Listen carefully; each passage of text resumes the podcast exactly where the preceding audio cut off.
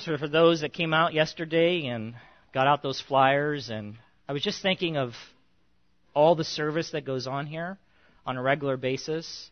In fact, let me just do this. If in the last month you've served in any way, that would mean setting up chairs or going out and handing out flyers or opening your home for a Bible study, any in any way at all, worship, music, setting, anything like that, would you stand just for a moment? Just for a moment. Would you stand? See, that's a praise to God. Just I just You can sit. You can sit. It doesn't happen without the body It does not happen without the body. So I just really appreciate you all. I pray about you. I think about you. I love you. And I would ask you to invite someone to come with you next week. Invite someone to come with you who doesn't have a church or who doesn't know the Lord or has no connection with God. Invite them to come and sit under the Word of God and under uh, good music that worships our God and invite them to be a part of this community so that they can be exposed to our great God and Savior who we know. So I, I trust that you will do that in the coming weeks. Also, there was a men's night out this last Friday. I was not able to be there, but I believe it was good, right? And there was 15 of you men who showed up from this body. And so I would encourage you, it's every third Friday of the month. And men, for those of you that went, look around the room and find someone who did not go and make sure you bring them. Okay, there's one right there. Make sure his wife was pointing him out. wow, okay. Love you, David. I know how it is, bro. I know how it is. So make sure you find somebody and have them come with you next time, okay? Don't miss out on those special opportunities. We only do it once a month because we know people's schedules and lives are very hectic and busy, but we don't want to miss out on that sweet fellowship and that time in the Word. So this morning, we're going to be in Mark chapter 4. Mark chapter 4. Let me just turn there and that would be, if you're using one of those church Bibles, page 839 will bring you to Mark chapter 4 as we continue in this series through the Gospel of Mark. I titled the message today Christian Confidence. Christian Confidence. During the first uh, part of the construction of the Golden Gate Bridge in San Francisco, no safety devices were used. Can you believe that? And 23 men fell to their death. But someone got the idea it might be good to get some safety nets or something in there. And they took $100,000 and they installed a, a safety net underneath the bridge. And 10 men fell into that net, but they did not die. What is interesting is that once the net was set up, you can just ignore that. Once the net was set up, 25% more work was accomplished during that period of time than prior to that. Now, that makes sense to me because these men who were working on in this very dangerous situation were now assured of their safety, right? And it makes a lot of sense to me. In my previous employment, I had the privilege of getting up on roofs occasionally. And most of the time, I did that without safety equipment.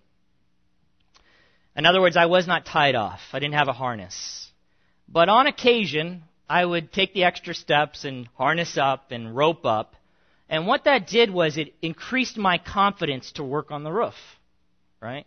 I could spend more time on the roof. I could go places on the roof I wouldn't normally go. I could take greater risk on the roof. And I worked quicker and faster on the roof because I was not concerned about the consequences of slipping.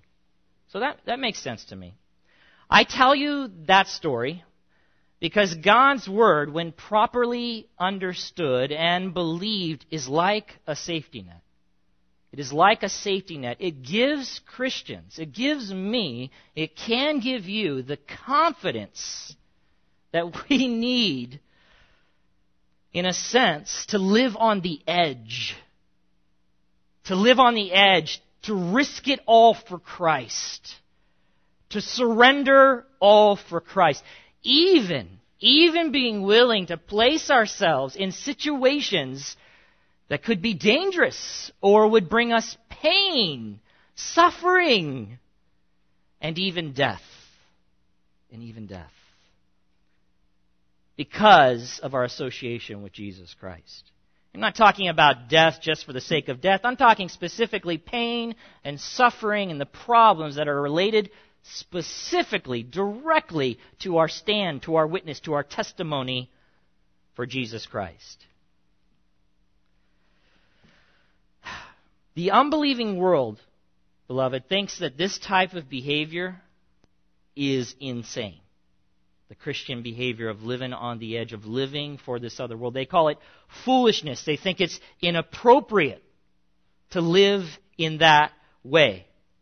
And the reason they do is because they don't see, they can't see what we see, what I see the something greater, the something bigger, the something that inspires me, the something that makes sacrifice or suffering for Christ seem insignificant in comparison to the future treasures reserved for us.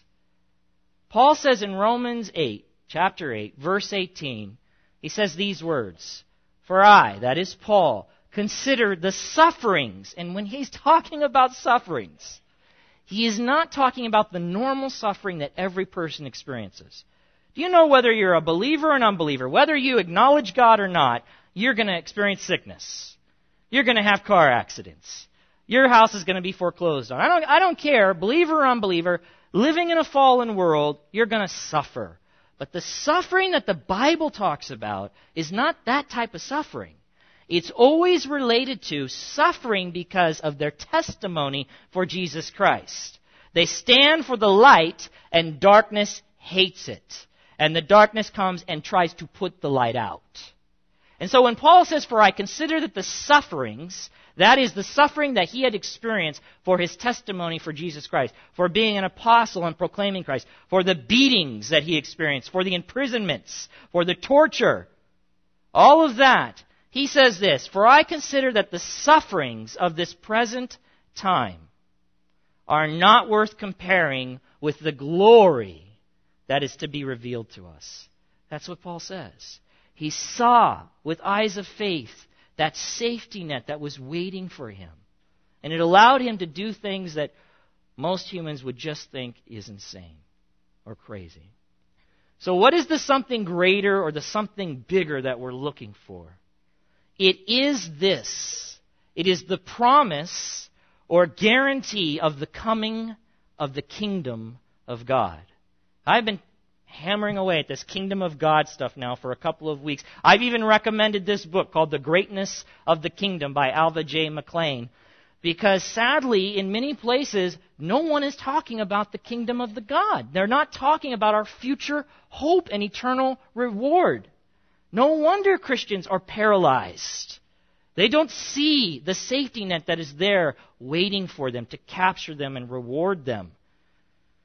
Having confidence, beloved, in the reality of God's future kingdom, and not just that it's going to come, but you know that you're a citizen of that kingdom, will give you the confidence and inspire you to stay focused in living for Jesus now, regardless of the current events, political, or whatever is going on personally in your world for bad circumstances, knowing that the great reward and reality that awaits you and all who long for His return to establish His glorious rule and reign on this earth.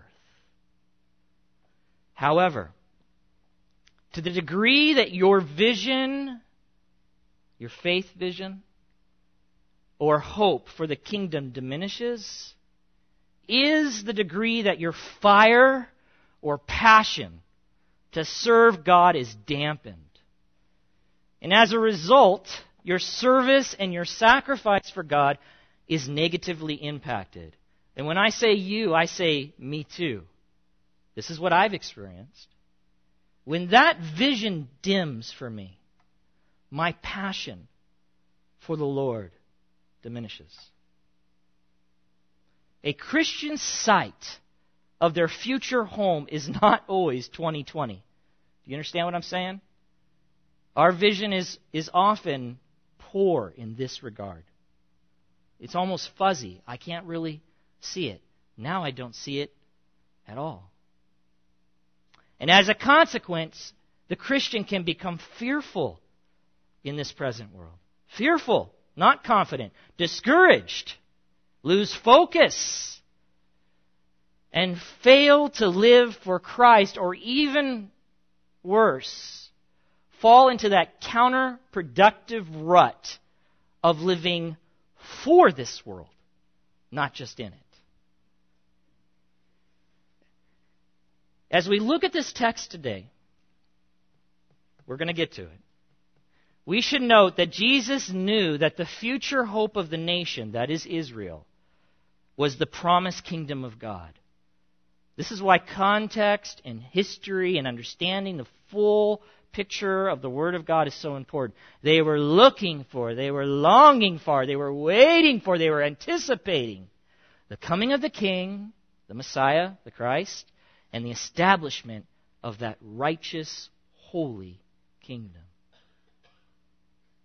As his disciples came to grips with the reality of his identity as the Christ, and as the Christ that makes him the king of the kingdom, they would anticipate and expect Jesus to establish that kingdom on earth. Right? That's what you would expect. But something happened.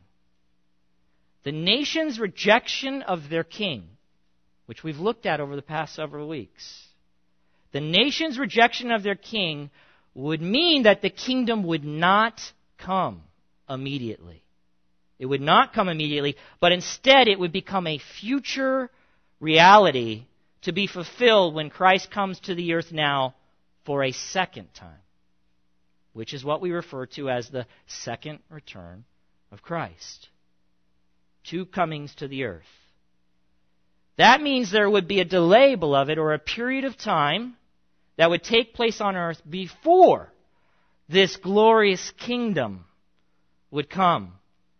During this time, it is the time that you and I are living in right now. During this time, Jesus is building his church. His church is made up of men and women of all nations, of all nations who believe in and love Christ the King. The King then graciously grants and promises every one of those who love him, his disciples, a citizenship in this future glorious earthly kingdom.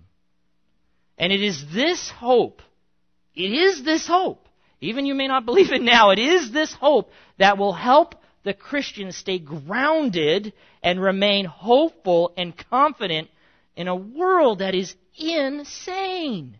Insane, beloved. The context in Mark chapter 4 to remind you, in case you haven't been here or you've missed out over the past couple of weeks. How you doing, Ray? Is rejection. The context is rejection, specifically rejection of Jesus' identity as the Christ and specifically his message. What message? The message he came proclaiming according to Mark chapter 1 verse 15. The kingdom of God is at hand. Repent and believe. Well, just by way of reminder, his family is questioning his sanity. The religious leaders are plotting to kill him. And the demanding crowds are not repenting or believing. That's the context that we find this passage in Mark chapter 4. Rejection, rejection, rejection. Now, what are the few that have believed who are following to make of all this? That's the issue. That's what would be going on in their minds. Let me just pose a, some questions that they might be thinking. If he's the king, why aren't people responding appropriately? If he is the king. And remember when we looked at Mark chapter 4 verses 1 through 20, we examined the four soils. And I told you that he was now explaining, after his rejection had become certain, demonstrated by the leadership of Israel who represented the nation of Israel, he was explaining to them, this is why. Everyone hears, but not everyone has good soil. and so it does not produce fruit. And we went through the four types of soil. He's explaining now, he's helping them understand this is why. I know everyone's hearing me, but not everyone's responding, and here's why. We talked about that a couple weeks ago. If he is the king, why doesn't he establish his kingdom, crush this rebellion, and declare his true authority over the earth? Why isn't he doing that? If he is the king of the great kingdom of God that was promised in the Old Testament, why are there so few of us? I mean, surely a few followers does not make up a powerful kingdom, as was foretold in the Old Testament.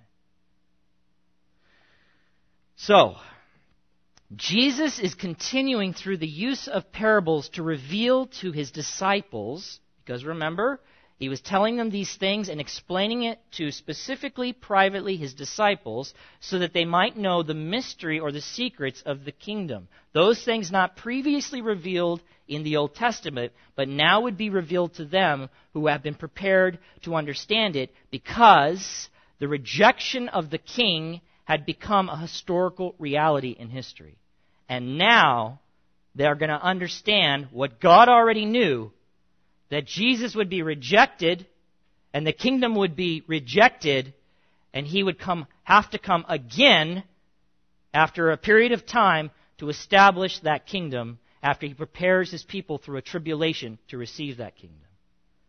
That's the story. That's the big picture.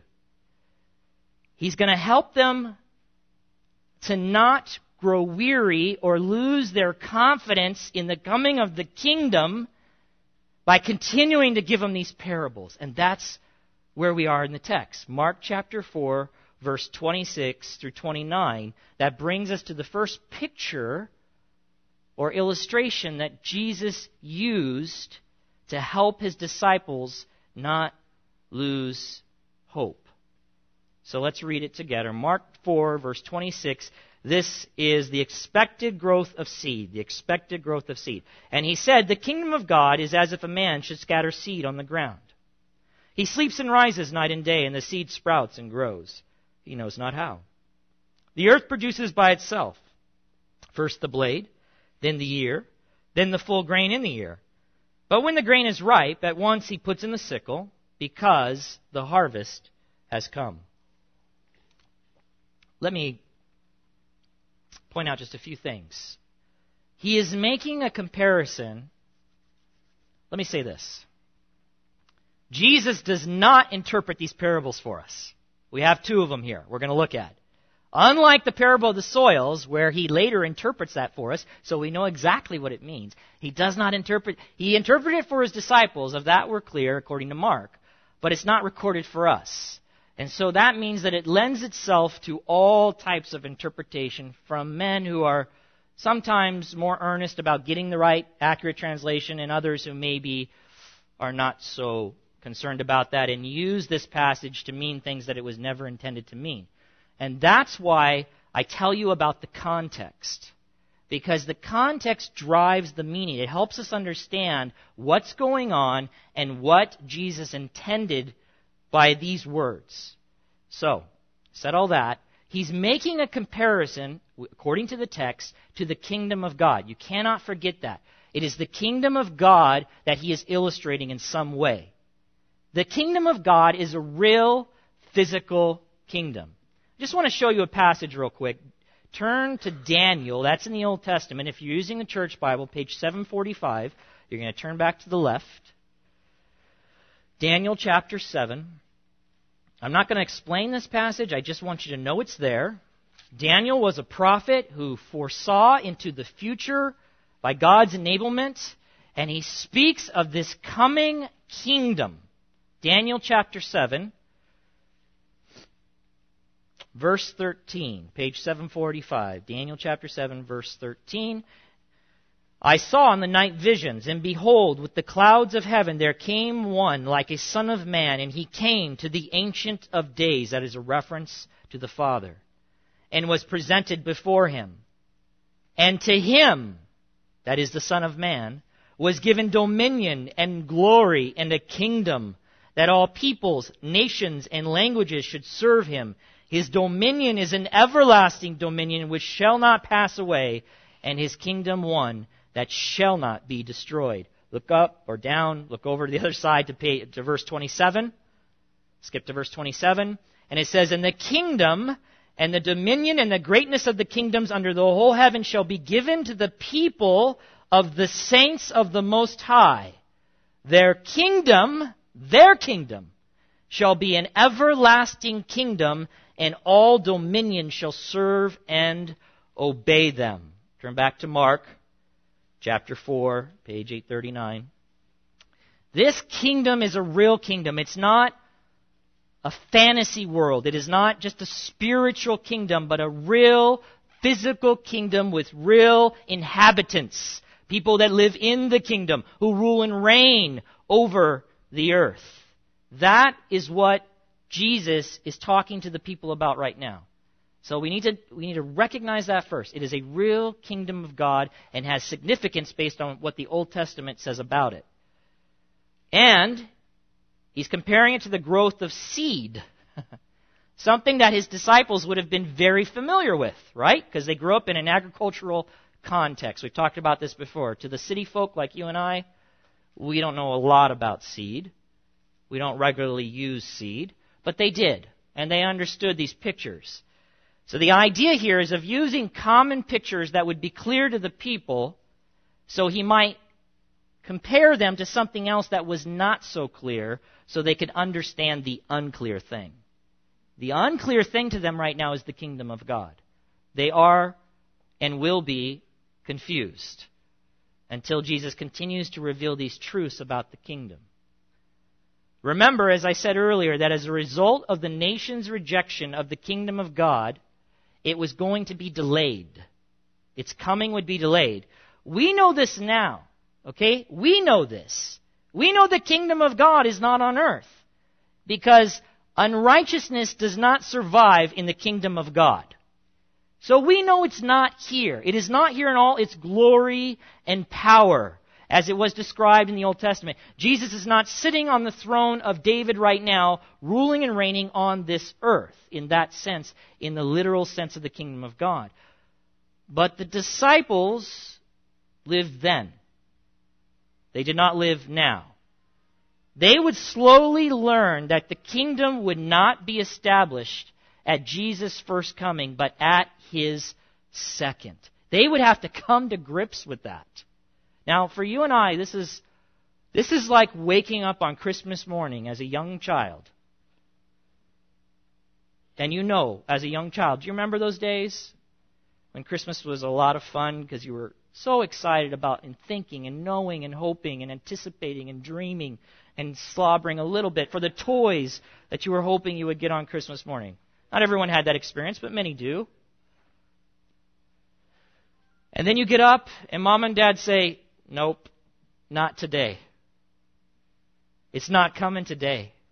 Uh, it's going to come. All those, all those things you were hoping for and anticipating, they're going to come. By the way, we're not going to tell you specifically when, but you can be certain that those things are going to come. You'll have everything that you hoped for and dreamed about. Crushed. They would be crushed. And his disciples were going to have to go through this experience. They were expecting now, now, Jesus, the kingdom. No. The nation has rejected me as their king. Standing at the moments before the cross, they say to Caesar, We have no king but Caesar. That's what they said. They rejected their king and sent him to be crucified.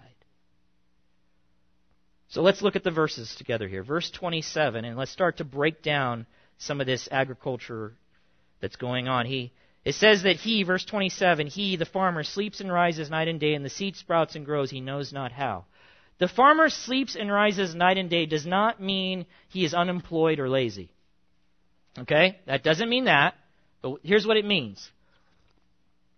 After the seed is scattered, he continues on in his daily responsibilities. That's all it's saying. He rises, he, sleeps, he rises night and day. He's continuing on his daily responsibilities, waiting now on the seed to do what it will do on its own. He's cast the seed, Now it's a period of waiting. But he continues on with his responsibilities of farming. He cannot make it happen any faster or bring the results sooner. For he doesn't even understand exactly how the process works. See, the reality that life springs from seed is a mystery to him, and I would say to you is still, to many and the scientific world, is still a mystery. How life is contained in seed, and from it something grows. But he knows, having gone through the process of farming before, that the seed that is planted will produce a crop. That's the picture.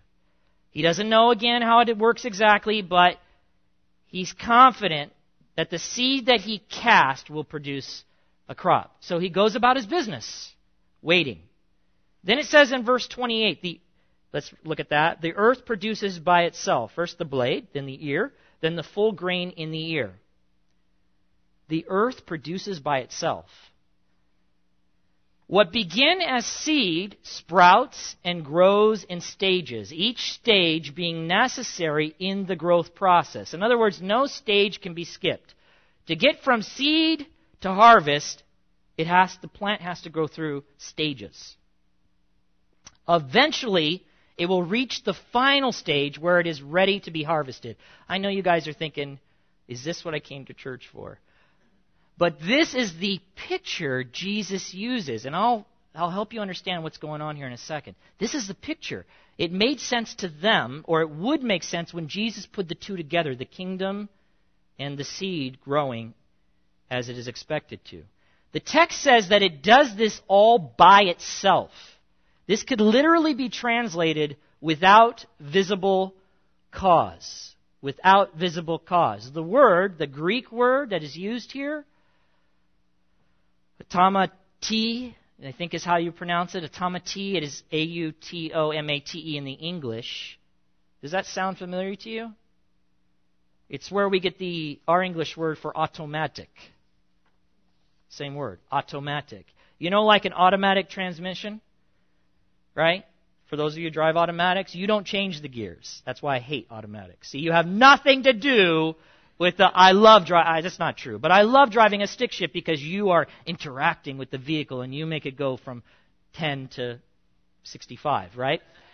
In an automatic, in an automatic, it does it for you. You have no power. It's doing it. The process is happening automatically. That's why we refer to it as an automatic transmission. In the same way, independent of the farmer, independent of the farmer, the seed continues to grow until maturity. It is happening by itself, automatically. Verse 29. But when the grain is ripe, at once he puts in the sickle because the harvest has come. When the plant, on its own, has completed its growth cycle, then and only then is it ready for the patient farmer to harvest what he has been anticipating and waiting for. Then and only then. This image of gathering the harvest, which we see here, Mark puts it this way He puts in the sickle. It's a figure of speech that they understood. It means you send forth the reapers. And reapers, maybe we don't know what that means, but those are just the guys that took sickles in their hands and went into the field, which the sickle was just a device that was curved and was sharp and had a handle, and they would cut and remove the grain, the fruit, from the field, the harvest. So he says, they put in the sickle, they gather the crop. That imagery is also used in the parable that Jesus uses in Matthew chapter 13 called the parable of the wheat and the tares. That parable is not included in Mark because Mark does not record every parable that Jesus used. In fact, he tells us that he used, and these are one of the many parables according to Mark chapter 4 verse 33. In other words, we don't have all of them recorded. So we look at all the gospels and we can get a fuller picture of every parable that Jesus was using. But specifically, I want to, want you to look at, or at least hear, Matthew chapter 13. I'm going to read a couple of sections from this parable regarding the imagery of harvest. He says in 1330, let both grow together. He's talking about the wheat in the tares. And what he's talking about there, he explains it later without reading all the text. The wheat are those who believe in Jesus Christ. The tares or the weeds are those that are in the church, the visible church, but they are really not part of the church. They are unbelievers. They are pretenders. They are self-deceived, whatever. He says, let both of those grow together until the harvest. And at harvest time, I will tell the reapers, gather the weeds first, the tares, and bind them in bundles to be burned, but gather the wheat into my barn. Then in 39, he explains this parable, just like he did the parable of the soils. Beginning in the second part of 39, chapter 13, he says, the harvest, now he's going to explain it. The harvest is the close of the age, and the reapers are angels. Just as the weeds are gathered and burned with fire, so it will be at the close of the age. The Son of Man will send his angels, and they will gather out of his kingdom all causes of sin and all lawbreakers and throw them into the fiery furnace. In that place there will be weeping and gnashing of teeth, pain, suffering. Then the righteous will shine like the sun in the kingdom of their Father. He who has ears, let him hear. One writer says this The harvest, in regard to this parable, the harvest will be at the end of the age. At the end of the age, that's what the Lord said at the close of the age, when the Son of Man comes. Do you remember that title? The Son of Man? We read it a few minutes ago in Daniel chapter 7. It is the title that Jesus Christ took to himself. He called himself the Son of Man, and it has significance. It was the Son of Man who would be given the authority to rule and reign over a kingdom on earth. He would come, he would establish his kingdom on earth by means of a harvest judgment in which the lawless will be taken away, those who have not trusted in Jesus Christ or turned to him. And the righteous, those that are right with God through Jesus Christ, will be made to shine forth as the sun in that kingdom. Okay. So what is Jesus communicating to his fragile followers in Mark chapter 4 verses 26 through 29, the passages we just read? And it is this, based on everything we just talked about. Just as the seed's growth to maturity is automatic, and as a result, its future harvest is certain, so is the coming harvest and establishment of the kingdom. It is that simple. It is that simple. This certitude should encourage them and give them confidence in spite of the apparent rejection and failure they were seeing in a sense. To them, the kingdom was failing. So that they would continue to witness in Christ's name.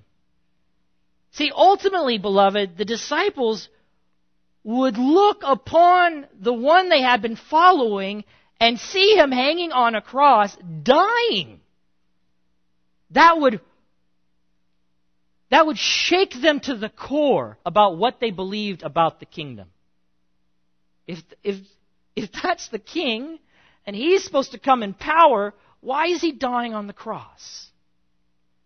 They needed to understand the kingdom would come when he returned again, this time, not as a baby, but as sovereign king and judge to enforce his rule his righteous rule on earth and to judge all those who have rejected him during this period of time.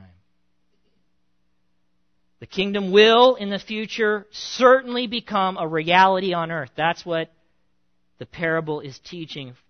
And the process has already been set in motion. Just like the seed, there is no stopping it. There is no stopping it. It is automatic. And so he is telling them, you gotta continue on in the work I have given you until the harvest is ready. Don't back down. Don't lose your confidence because the kingdom has not been established, but know its certainty is yet future. One writer says, like the patient farmer, Jesus is supremely confident in the coming kingdom. Though beset by opposition from religious leaders and misunderstanding from uh, followers, Jesus is not disheartened, distraught, or desperate. He is not. He is cool and confident. Nor should there be anxiety among his disciples. He's preparing them. He's preparing them. I like what this writer says. One day, perhaps, when we look back from God's throne on the last day, we shall say with amazement and surprise, if I had ever dreamed when I stood at the graves of my loved ones, and everything seemed to be ended, if I had ever dreamed when I saw the specter of atomic war creeping upon us, if I had ever dreamed when I faced the meaningless fate of an endless imprisonment or a malignant disease. If I had ever dreamed that God was only carrying out his design and plan through all these woes, that in the midst of my cares and troubles and despair, his harvest was ripening, and that everything was pressing on toward his last kingly day. If I had known this, I would have been more calm and confident. Yes, then I would have been more cheerful and far more tranquil and composed. If I had only dreamed. So that's the first illustration, the growth of the seed. And the second one is the unexpected growth of the mustard seed. And this is fast and quick and very simple. Look at Mark chapter 4, verse 30 through 32. And he said, that is Jesus. With what can we compare the kingdom of God, or what parable shall we use for it? It is like a grain of mustard seed, which, when sown on the ground, is the smallest of all the seeds on earth. Yet, when it is sown, it grows up and becomes larger than all the garden plants, and puts out large branches so that the birds of the air can make nest in its shade. So now Jesus compares the kingdom of God to a mustard seed. Why? Does he want to give his disciples a lesson in botany? Is that what he's doing? No. The emphasis here is contrast. That's the emphasis. There's a contrast between the overwhelming size of this plant and its incredible smallness when it begins. The mustard seed, beloved, was the smallest of the seeds sown in the fields in Palestine. It was the smallest of the seeds that the farmers used in Palestine. It was commonly referenced to refer to something small. In other words, they would say, man, that's as big as a mustard seed. And that would mean it's not very big at all. It'd be the same as me saying, she's as small as a twig. And you would know that I'm not thinking that she's a stick, but that she looks similar to a stick. She's very thin, right? In the same way, they would use it, they would refer to things as mustard seeds because it was known for its smallness. In fact, I know you guys aren't farmers, so let me give you some information. It takes 725 to 760 mustard seeds to weigh a gram. And there are 28 grams in an ounce. It's really small. The size of a mustard seed is about the size of a grain of sand. Okay? So it's the smallest of the seeds that they were using.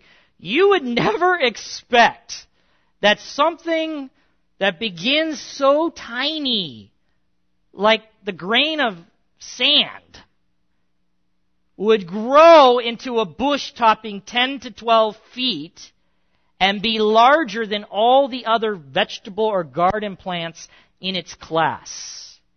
Beyond that, it grows so large and its branches extend out that even birds, plural, were able to take up residence within its canopy. That's, that's all he's saying. He's, he's making a comparison. The kingdom of God is, is like this mustard seed. You guys, you know a mustard seed. It's the tiniest thing that you guys put in the ground. And it grows up yet to be one of the largest plants in the gender of plants or the vegetable garden. 10 to 12 feet. You would never expect that to happen.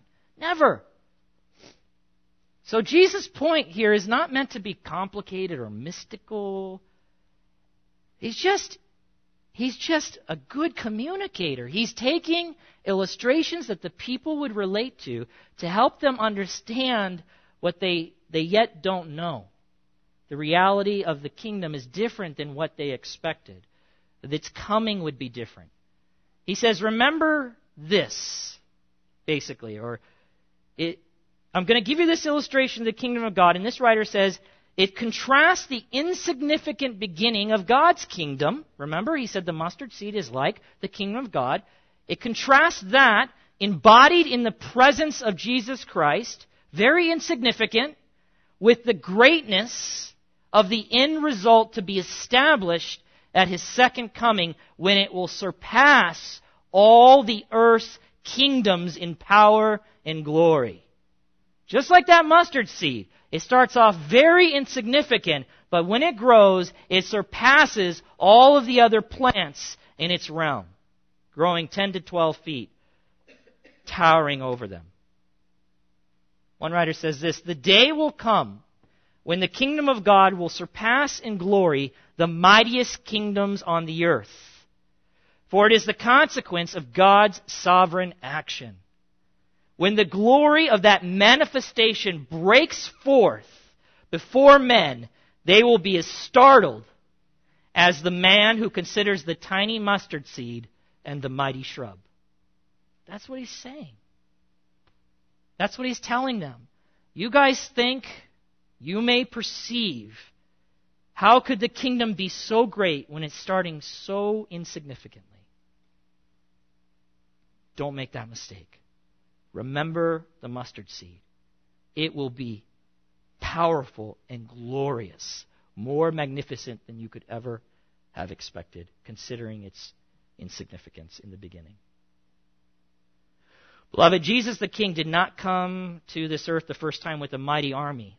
He did not do that. That's what you would expect for a king. When we watch any of those old movies, kings always brought along their armies, massive armies, and took over other nations, right?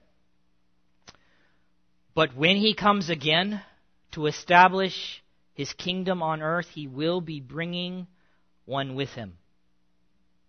An army of believers, according to Revelation 19, 11 through 16, made up of people from every tribe and every nation who have been made citizens of his kingdom by placing their faith in the king. In the king. Now, what do you do with all this? You know? For his disciples, it would have been very important, but this is what I do with this. This is what I have done with this this week. Very timely for me. Maybe it will be for you.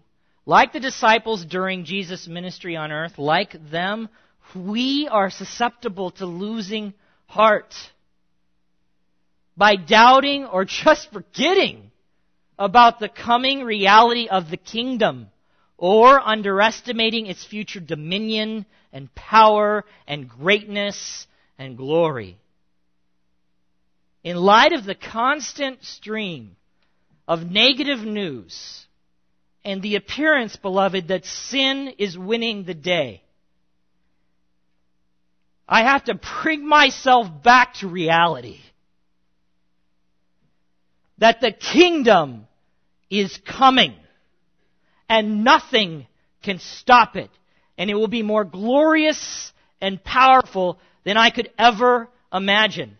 Just in this last week, this is just me talking to you now, in this last week, I was thinking through some things. I was reading through my, these are examples of how I, I sometimes get overwhelmed and even become depressed and discouraged. And I have to bring myself back under the Word of God and remember, even if things look like they're absolutely out of control and unrighteousness is ruling and reigning, there is a day coming Here's Reader's Digest, right? I get it, I read it. It's a great bathroom book. The stories are short. this is this is the reality of what's this has uh, a subscription or uh, circulation of 10 million, 70 million worldwide. A lot of people are influenced by this. They're reducing their uh, subscription here in the U.S. a little bit, but this is they want to write about spiritual things now. So they're talking about this lady. She comes and she's talking about the the center they want to put near ground zero. You know all the controversy over that? She's a Muslim. She's talking about she doesn't understand what the big deal is because actually Americans should embrace this. And here's why she says that. Muslims from all over the world come here and make this proclamation that America is the most Islamic country in the world. That should catch your eye. Because America lives up to this ideal that God has created different religions. Uh, okay, I, maybe America does that. I, I don't agree with that. Not at all. In fact, the Bible's very clear.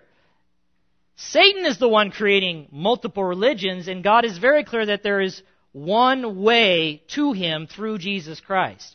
It goes farther, it says, from the Islamic perspective, I don't know what she's talking about because this is not true of fundamental Islam or the book of Quran. i am very familiar with it, read many passages from it.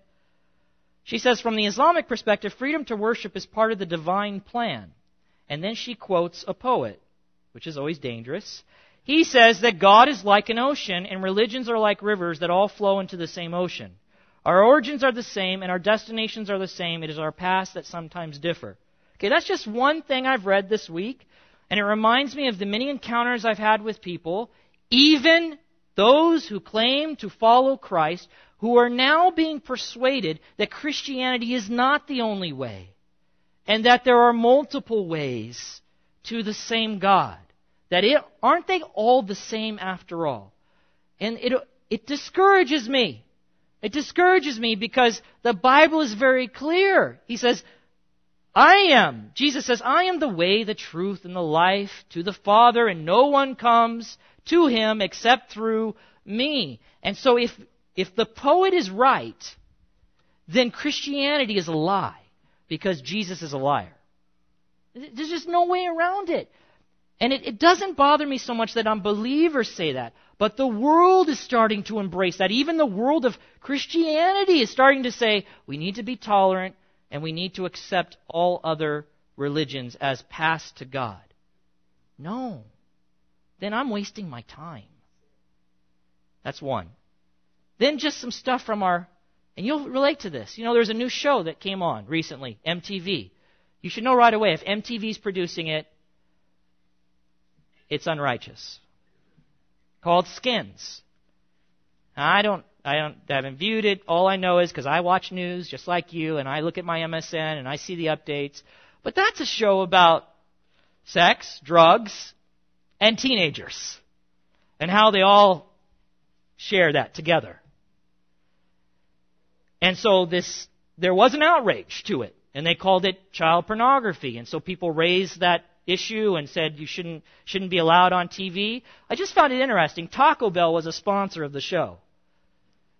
But when people called and got upset about the show, then Taco Bell decided, ah, maybe it's not a good idea. It's sad to me, it burdens me that a corporation like Taco Bell, they knew what it was. The only reason they're pulling out their sponsorship now is because they think they might lose the almighty dollar. But they were willing to put their name behind it along with many others. And the fact that that show had 3 million viewers on opening day, it kills me. It kills me. Stuff like that. How about this movie called No Strings Attached? No Strings Attached. Uh, you know, it'll probably be a blockbuster.